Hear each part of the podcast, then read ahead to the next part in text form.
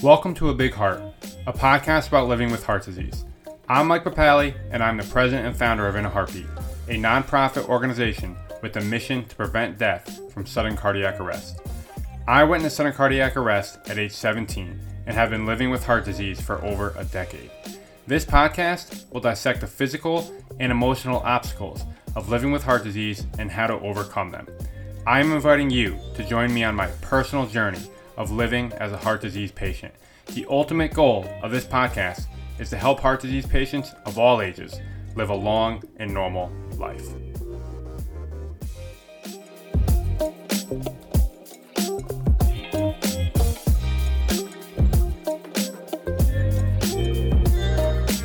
Welcome, everyone, to the next episode of A Big Heart, a podcast about living with heart disease. A Big Heart is powered by In a Heartbeat in a Heartbeat is a nonprofit organization with the mission to prevent death from sudden cardiac arrest. This is done by donating AEDs, providing CPR and AED training, raising money for research projects, providing support to patients, and offering free ECGs to children, teens, and young adults. To learn more about In a Heartbeat, visit www.inaheartbeat.org. All right, everybody, welcome back. I'm really excited for this week's episode. I think it's a very, very interesting episode that a lot of heart disease patients and sudden cardiac arrest survivors have gone through at some point in their lives. Um, just to recap, um, if you haven't listened to the last few weeks, I strongly suggest you do so. We have some awesome interviews with some different patients.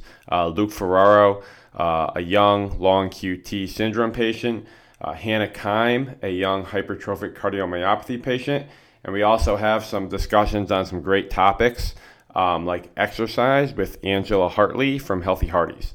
So I strongly suggest that you go back, uh, listen to those episodes because I think they provide some great value for you um, as a patient.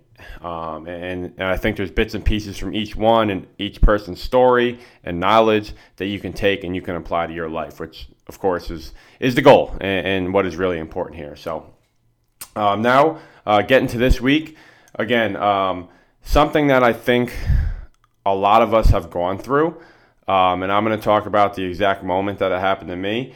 And, and what we're talking about here is uh, we're going to talk about losing something that you are passionate about after being diagnosed with heart disease. So, whether it's a sport, uh, an activity, a hobby, whatever it is, we're talking about the feelings that come with losing something you're passionate about after your diagnosis. And for me, uh, what I lost was playing basketball. So, uh, back in episode one, I told you all my story about my sudden cardiac arrest, which led to being diagnosed with hypertrophic cardiomyopathy. Uh, but to take you back before my cardiac arrest, um, growing up, I had a dream in life, and that was to be a college basketball player. And I focused on that and nothing else. Um, it was my passion, it, it was my purpose, it was everything that mattered to me. And I spent every single day of my life, uh, probably after, you know, I was, you know, in, in, after middle school, probably starting in high school um, working towards this goal. So I spent all summer with my best friend working out in a gym. Uh, we spent hours just playing basketball, doing drills, lifting weights, um, doing plyometrics, and trying to figure out whatever we could do because uh, his dream was the same as mine to, to make our uh, life's dream come true. Um, you know, I, I, was playing on AAU basketball teams. I was playing on uh, travel teams. I was obviously playing on my high school team, summer league teams. And I felt as though all the work that I was putting in was going to allow me to start getting recruited to play college basketball.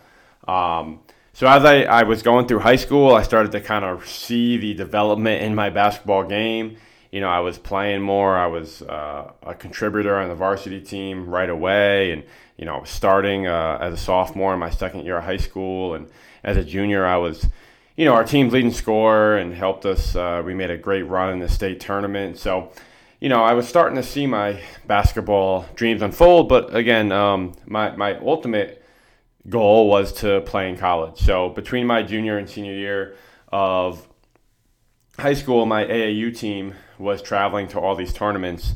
Um, they were like showcase events. So college coaches would come and they would watch us play. And if they liked what they saw, they would start to uh, recruit you. Um, and that summer, I started to get recruited to play college basketball. Um, this was back in 2006, so things were a little different than they are now. Uh, coaches weren't able to just text me, but they would send us letters in the mail, um, actual mail. Uh, they would send emails to my parents because in high school I did not have an email. Uh, you know, they'd call the house phone, and all, you know, I was. It was uh, looking back. It's it's funny to think about now, but in the moment, it was amazing for me to kind of feel like my dream was going to come true. Um, all the work I had put in had led to these coaches recruiting me, and I was going to be able to make the decision where I was going to go play basketball in college. And, um, you know, I, it was great, right? You, you know, you, you work your whole life for something, you feel like it's going to come true. And I'm not going to obviously, you know, talk about my cardiac arrest, but at the end of that summer, I went in a cardiac arrest. And um, before I left the hospital, I was uh, I was sitting there one day and my doctor came in and she said, "Mike, I have good and bad news for you." She said, "The good news is that you went into sudden cardiac arrest and you survived." And she told me the statistics that you know the survivor rate is less than ten percent. 365,000 people each year go into sudden cardiac arrest, you know, and, and less than 10% of them are surviving. Um, the fact that there was no AED there, no CPR provided right away, your chances of survival were one in a million. Um, and this was the good news. Uh, and she said the bad news is that you will never ever play competitive basketball again. So obviously, this was a discussion that she had with my parents beforehand, and they discussed how they were going to break the news to me because they knew how it would hurt me. Um, but in that moment, I have to say, you know, I was 17 years old and I had truly mixed feelings. Um, because you're sitting there and, and you have a doctor saying to you that you basically should have died a couple days ago. The fact that you're here is basically a miracle. Um, so obviously, I felt really lucky and I felt really blessed and, and fortunate to be alive. Um, but on the flip side of that, I had like extreme anger and sadness and depression, uh, confusion, you know, frustration, you name it, right? Like I had all those feelings because you know, I was not well rounded as a kid.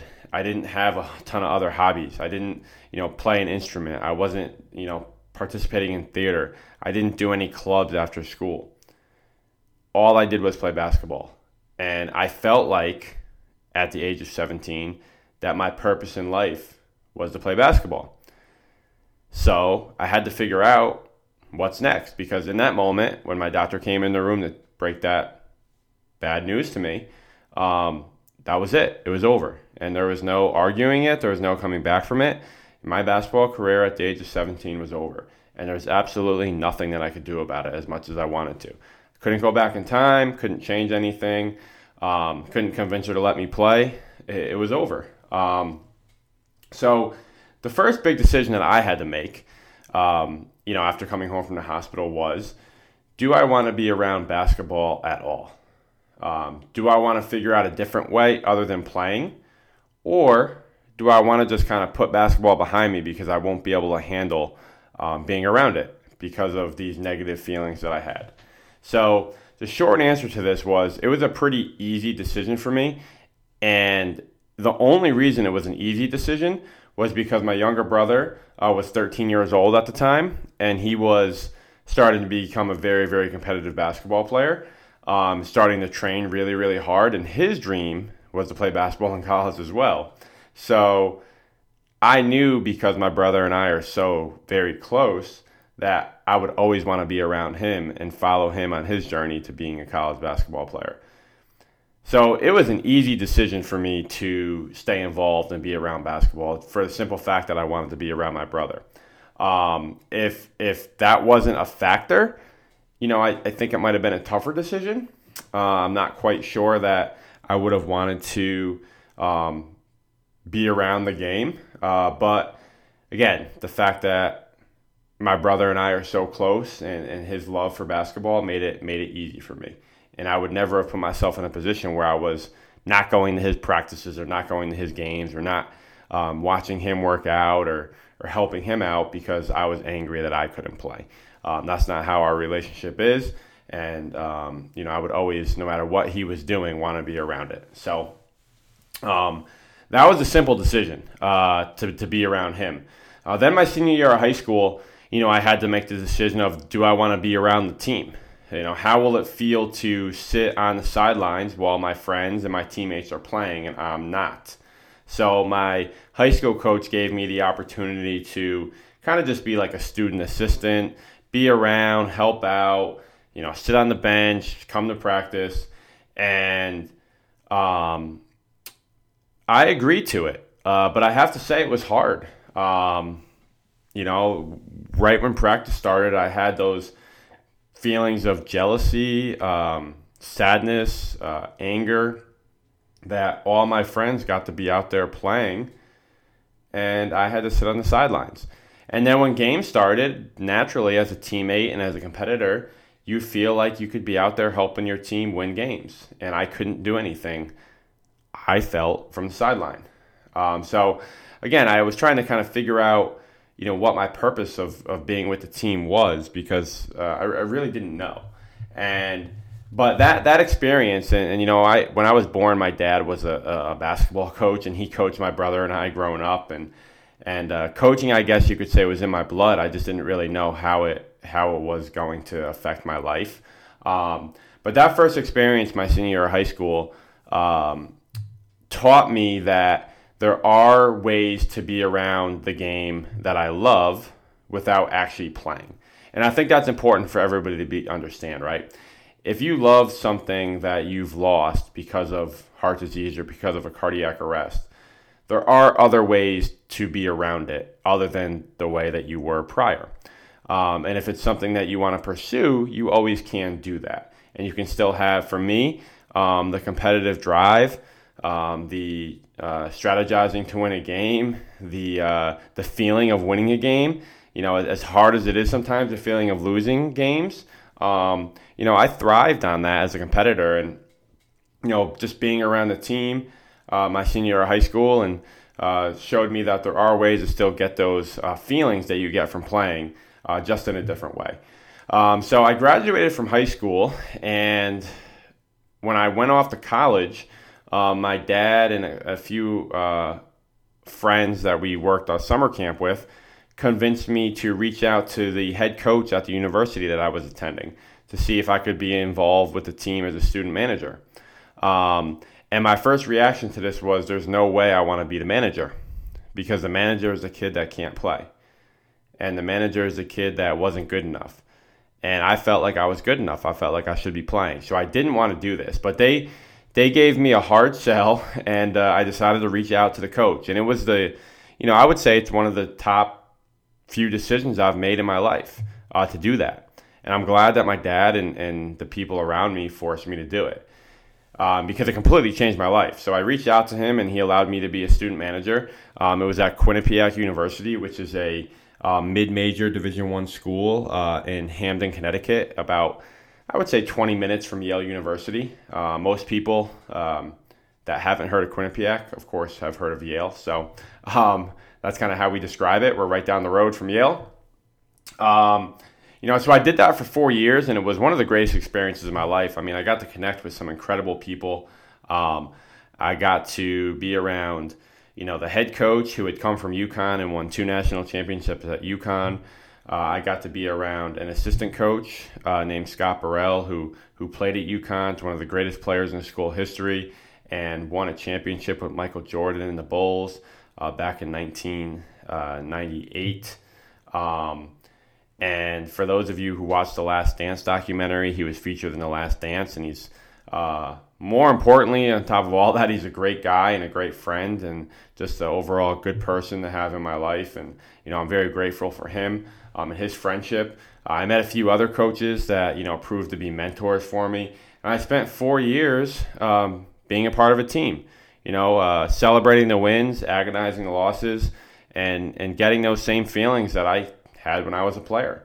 Um, and it, it launched my career. You know, from there I went on and uh, I ended up being a college basketball coach full time. It was my full time job for six years.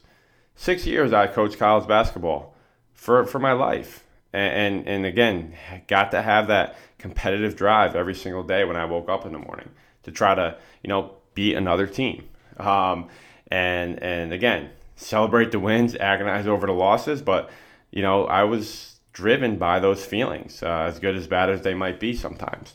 Um, so, just being around basketball, uh, not even as a player, um, after playing, was was amazing for me. And, and, I don't think there's a right or wrong answer. There's no um, correct decision of, of, whether or not you want to be around a, a, sport or an activity or a hobby that's taken from you or not, because everybody's different. Um, I guess my suggestion for everybody would be to consider giving it a chance. Um, as much as you don't want to, consider giving it a chance. Consider being around it. Consider figuring out a different way to be involved other than playing. So the next thing um, that I want to talk about here is, is something that I think is really, really important, especially for young people that are diagnosed at a young age.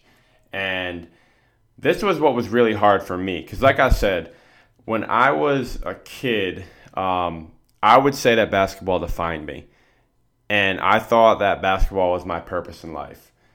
And and when you're a kid, you kind of just feel like whatever activity or sport or, or whatever it is that you do just completely defines you as a person. And that could not be more wrong um, because there's so much more to life than what you do as a child, as a kid, as a teenager, as a young adult. There's so much more to life than, um, than, than, than what you do during that time. And I didn't understand that. So when I got the bad news that I wasn't going to be able to play basketball anymore, I felt like I had completely lost my entire purpose in life. And the thing I didn't realize was this, and this is the harsh reality for everybody. Um, my basketball career was going to end at some point, no matter what. Um, it ends for everybody.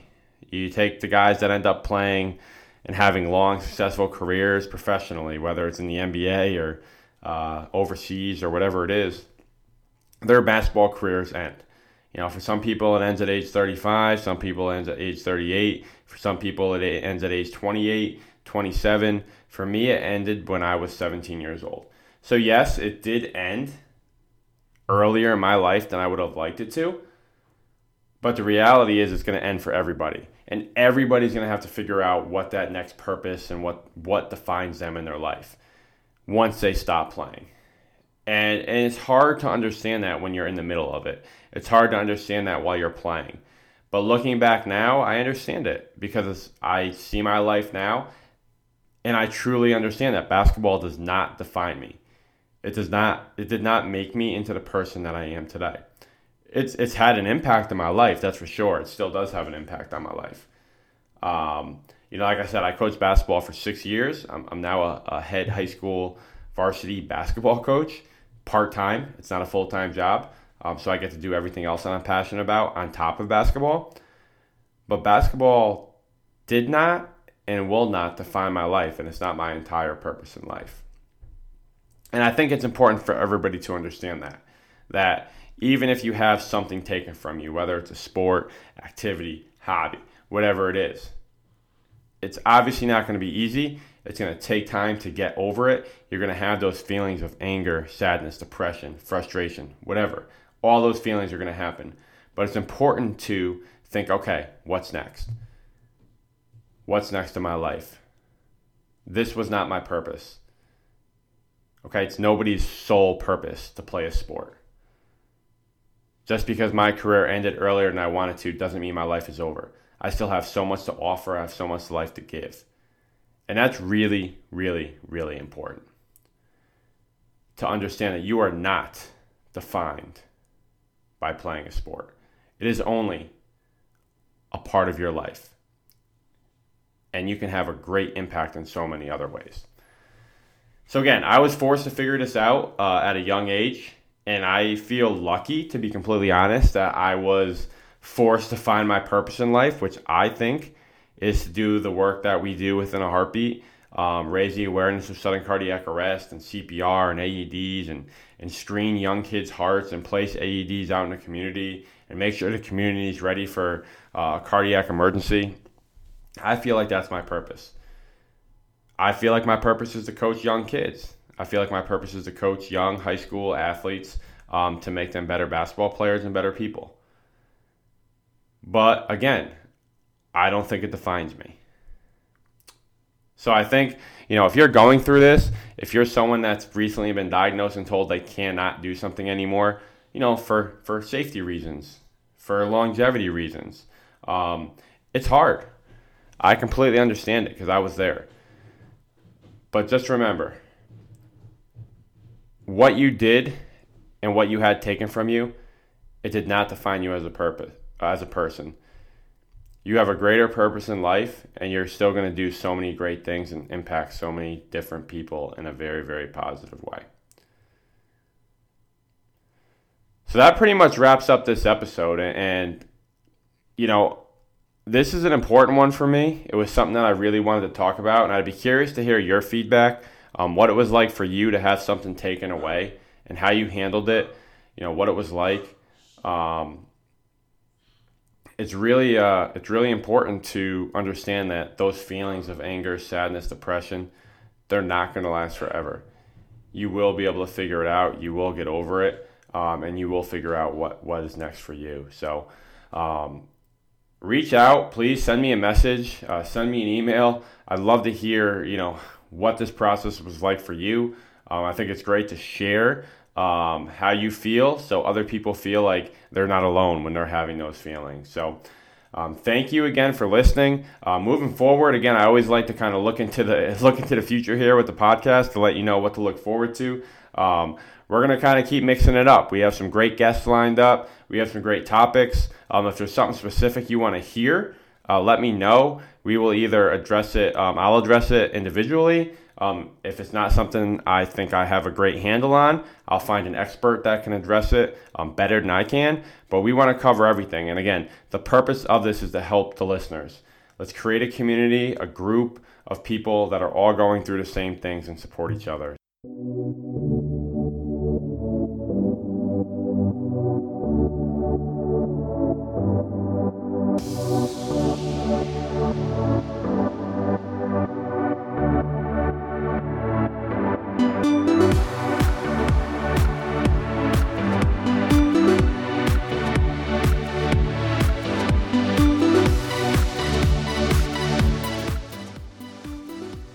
You so much for listening to A Big Heart, a podcast about living with heart disease. If you like this episode, it would mean so much to me if you could give it a rating and a review on Apple Podcasts. Like anything in life, the goal is to improve. Please provide any feedback you have, any topics you want to hear, or any guests that can provide value to our listeners. You can message us on Instagram at a Big Heart Podcast or send us an email at mike at inaheartbeat.com To learn more about In a Heartbeat and the programs we provide, please visit www.inaheartbeat.org. That is www.inaheartbeat.org.